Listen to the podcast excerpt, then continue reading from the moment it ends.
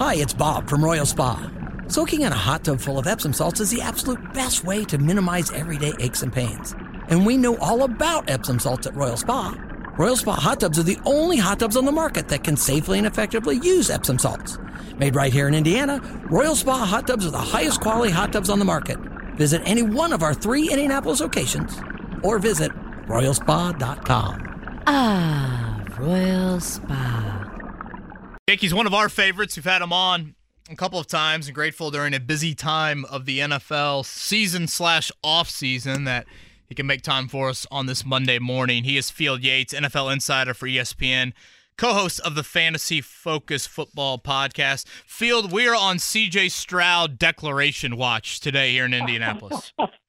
You know, guys, good morning. Thanks for having me on. And it's funny, I figured that the idea of CJ Stroud's name could come up when you're talking anything related to the Colts this time of the year. And I was going to try to not dance around it, but also be candid and say that I don't know whether this is real or not. But I, if you guys haven't already told your listeners, uh, for those that are maybe just joining the program, it sounds like CJ Stroud might return to Ohio State. There are less than 48 hours until he has to make a decision one way or the other. And if you're wondering how on earth is this possible, I have three letters for you N I L. We'll see. I tend to think that these guys almost always will end up going to the pros because it's not like you are required to only make your rookie contract money. There are endorsements, there are professional NIL deals available to you. That being said, the allure of wanting to win a national championship at a place where you've had plenty of success might be appealing to CJ Stroud for one more year. Field, in your opinion, you know CJ Stroud is obviously a, an unbelievable talent. I mean, no question about it.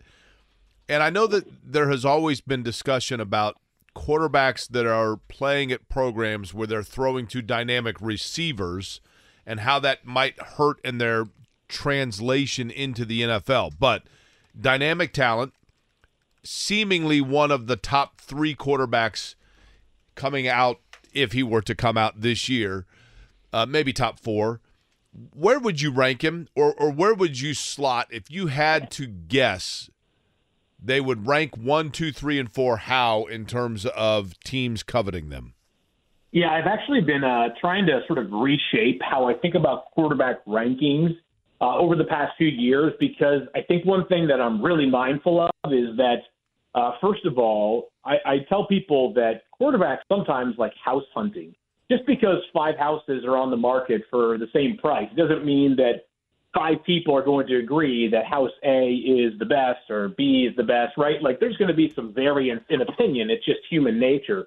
Uh, but for quarterbacks, I'm also mindful of the fact that what a quarterback is able to do is, in part, and there are some exceptions. You know, Patrick Mahomes is an alien. I don't think Patrick Mahomes uh, could be dropped anywhere and not be an extremely successful quarterback. But a lot of these guys aren't Patrick Mahomes. And where they end up, I think, plays a significant role in just how capable they become at the NFL level.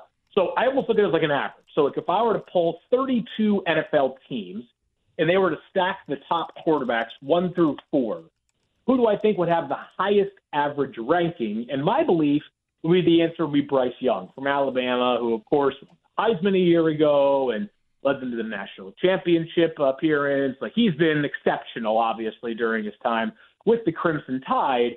Uh, the big question marks of Bryce Young, really the big question mark is his size, as he is diminutive in stature. There's no two ways about that. Uh, and then I think CJ Stroud would probably be number two. CJ's got a more sort of quote unquote prototypical college quarterback, excuse me, professional quarterback build. He's got some good athleticism. Not as not not elite athlete. He's not Justin Fields, the guy that succeeded him or preceded him at Ohio State, but still a very good athlete. So my guess would be that he would slot in on average as the number two quarterbacks on boards. And then I think it really becomes beauty being in the eye of the beholder because, you know, Will Levis, who I actually happen to have a little bit of exposure to, uh, he is from Connecticut where I live. So uh, he's kind of been a Connecticut legend for a while, has plenty of tools, guys, but there's a lot of refining that is needed. Anthony Richardson from Florida. I mean, a guy whose skill set is just absurd at its very best.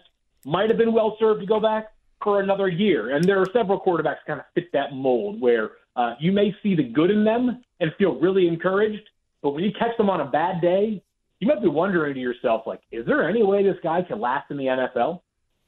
You bring up that word tools, and again, for Chris Ballard, he's a big tools guy. Does that apply to quarterback? We'll see. But Will Levis, Anthony Richardson, a couple of names to keep in mind. Again, Field Yates from ESPN joining us here on the Payless Liquors Hotline. Field, if you don't mind, I'll ask you to kind of wear the Chris Ballard hat here for just a second.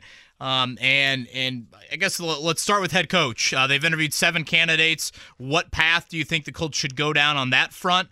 Um, and then I guess a follow up to that would be what path do you think they should go quarterback wise?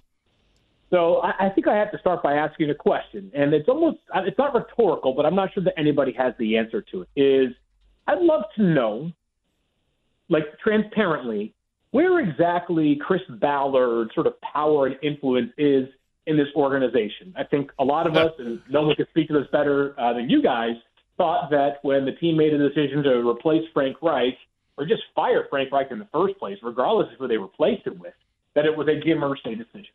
And Jim obviously came out and talked about how Chris Ballard's going to be the GM and he's excellent at his job and said some really nice things about Chris.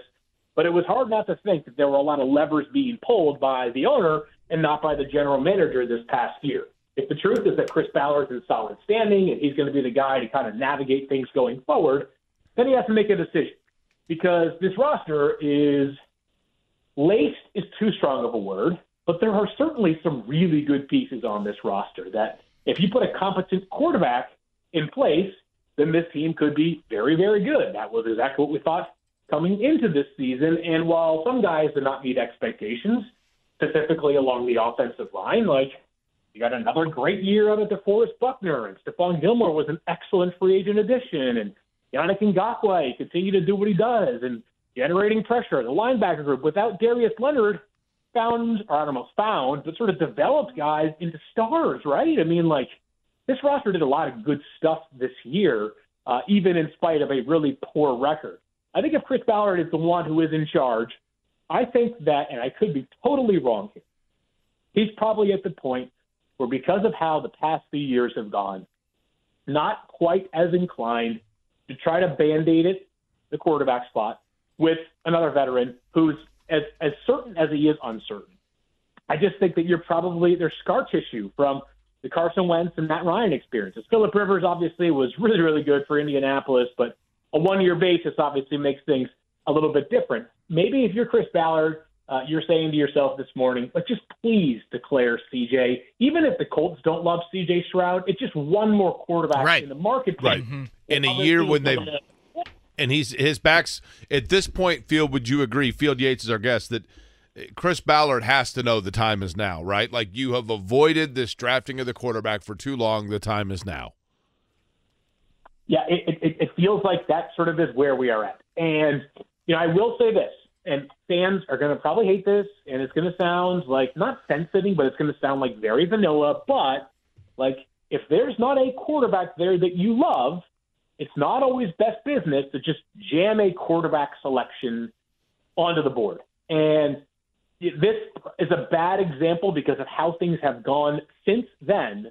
But I'm using it as an example because I think it's it's notable that teams don't always just take the best quarterback available. But the Cole, excuse me, the Panthers a few years ago, uh, two two drafts ago, didn't like the quarterbacks they forecasted were going to be available at pick eight.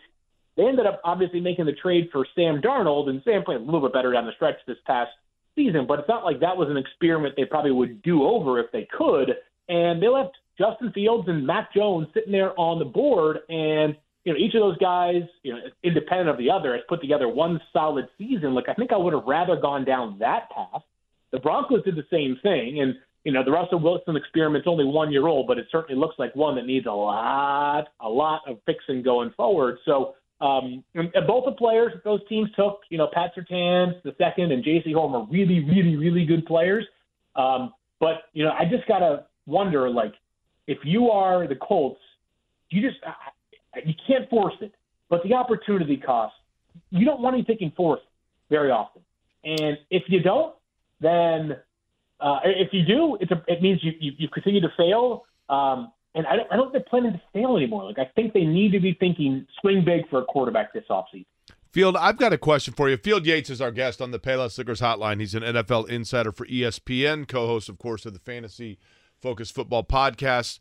Um, and, and really good insight on, on, the Colts, which I appreciate. I, I, did have a question I asked Kevin earlier. Maybe it's rhetorical, but I, I want to see if you can add any perspective on this. on this. This confuses me. We know that because of the unique situation in the Buffalo Cincinnati game that was canceled, that the AFC Championship game now would be on a neutral field. But we now yeah. have Cincinnati having to go to Buffalo in the postseason. Both of these teams coming in, Cincinnati had one more loss than did Buffalo, meaning had they played that game and Cincinnati had won it, they would both have four losses. Thus, I believe the home field in the postseason would go, would it not, advantage Cincinnati because the first tiebreaker would be head to head. Should this game not be the one that is actually on a neutral field? Yeah, uh, there's a very, very compelling case that what you're saying is the truth. Um, and even if like they had to play them, I mean, I guess you could potentially make the case that back-to-back games could be played on neutral sites. One would be the Bills versus the Bengals this weekend, and then if the Bills won against, they play the Chiefs the following weekend, and you can make the case that that game should be just as deserving to be on a neutral site field. Yeah, and you know, I think uh, it's important to remember the context here, right? Like playing a game on the road is not you know nearly as significant as the fact that a player literally almost lost his life on the football field, and, and that's the sort of the derivation of, of why all these conversations that we're having right now are taking place. So we're grateful and glad that Damar Hamlin's safety is in a spot where we're no longer talking about whether he's going to make it or not. That's a really good thing. But I understand that if Bengals fans feel a little bit disappointed right now, is you know they they they win a game at home last night, and it's very likely the last home playoff game they'll have the rest of this year, uh, absent the Jaguars, I guess, doing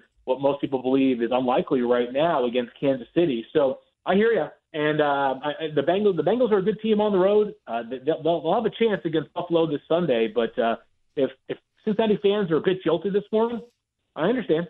Uh, he's the great Field Yates from ESPN. He's with us here on the Payless Liquors Hotline. Field, we've had seven names so far for the Colts head coach opening. Offensive minds: Ben Johnson, Shane Steichen, Eric Bieniemy. On defense: Raheem Morris, Aaron Glenn, and Ejiro Evero, and then Bubba Ventrone, the special teams coordinator. We're assuming Jeff Saturday will join that group. Your former colleague. Uh, any of those names jump out to you?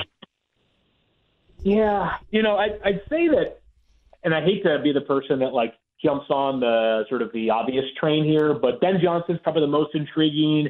And some of it is like the devil you don't know versus the devil you do know, right? And I guess devil is the wrong connotation, but you know, the allure of Ben Johnson is that, you know, we've seen some of the other men that have interviewed for this job and they've been head coaches before either on a full time or interim basis. And I think they're sort of like the shiny object appeal for Ben Johnson right now. But it kind of does tie back to what I was talking about with Chris Ballard and his influence and his decision about where this roster is right now. Because if you're planning on on drafting a quarterback early, uh, and that's that's sort of the mindset is that like our quarterback solution is going to be a guy 25 years or younger somehow some way this off season. Then I think a young offensive mind to pair with that quarterback is really logical for all the obvious reasons. Um, if you plan to go down the veteran route, and you, you try to pursue a Derek Carr or a Baker Mayfield or a Jimmy Garoppolo, and if fans are, are frustrated hearing those names, I get you. I'm just throwing out the names that might potentially be available. Then I could see a quarter a, a head coach that's kind of been there and done that before. Um, but I think it is probably dependent upon where their mindset is right now. I also got to be entirely honest with you guys. Is um, I am trying to change my ways as well uh, with like lathering on the praise of head coaching hires uh, because I went back and, and, and watched and read and saw some of the analysis over as an example what happened when the Broncos hired Nathaniel Hackett last year. And you could have had me convinced that they had hired Vince Lombardi.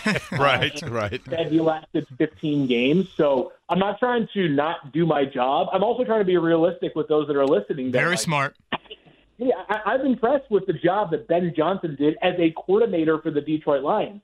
I've also spent zero days of my life working with Ben Johnson and have no idea how he would hold up in the room when he's addressing the defense after a win or a loss or a tie or whatever, right? Like, there's a lot more to going into the uh, to becoming a head coach of the NFL and being really good at it than how you handle, uh, you know, Jared Goff and Jamaal Williams and Jameson Williams uh, during the 2022 NFL regular season. Field, we'll end with this. And again, really appreciate your time this morning. Uh, you think Lamar Jackson's back with the Ravens?